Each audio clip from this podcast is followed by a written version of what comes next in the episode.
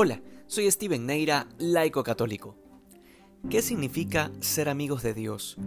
Esta es una pregunta que antes de Cristo hubiera sido imposible de responder, porque hablar de tener amistad con Dios sería una cosa no solo imposible, sino blasfema, porque ciertamente entre las criaturas y Dios existe un abismo de proporciones imposibles de imaginar. Sin embargo, en Cristo descubrimos ese puente entre Dios y los hombres, sin el cual definitivamente no se podría tener una relación tan estrecha con el Padre.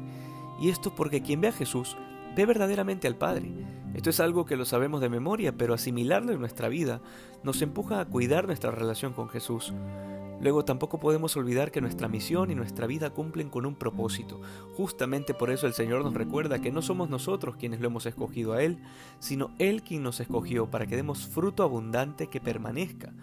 No podemos desentendernos de esta misión, primero porque es lo que nos caracteriza como cristianos, el estar constantemente anunciando el amor de Dios y la verdad de Jesucristo, y segundo porque es esto justamente lo que el mundo necesita. Necesita de gente que esté dispuesta a dar el todo por el todo, que ame al Señor de tal manera que todos los actos del día estén ordenados a la mayor gloria de Dios.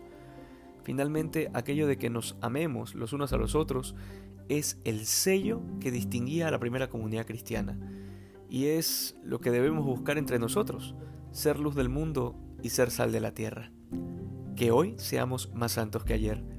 Dios te bendiga.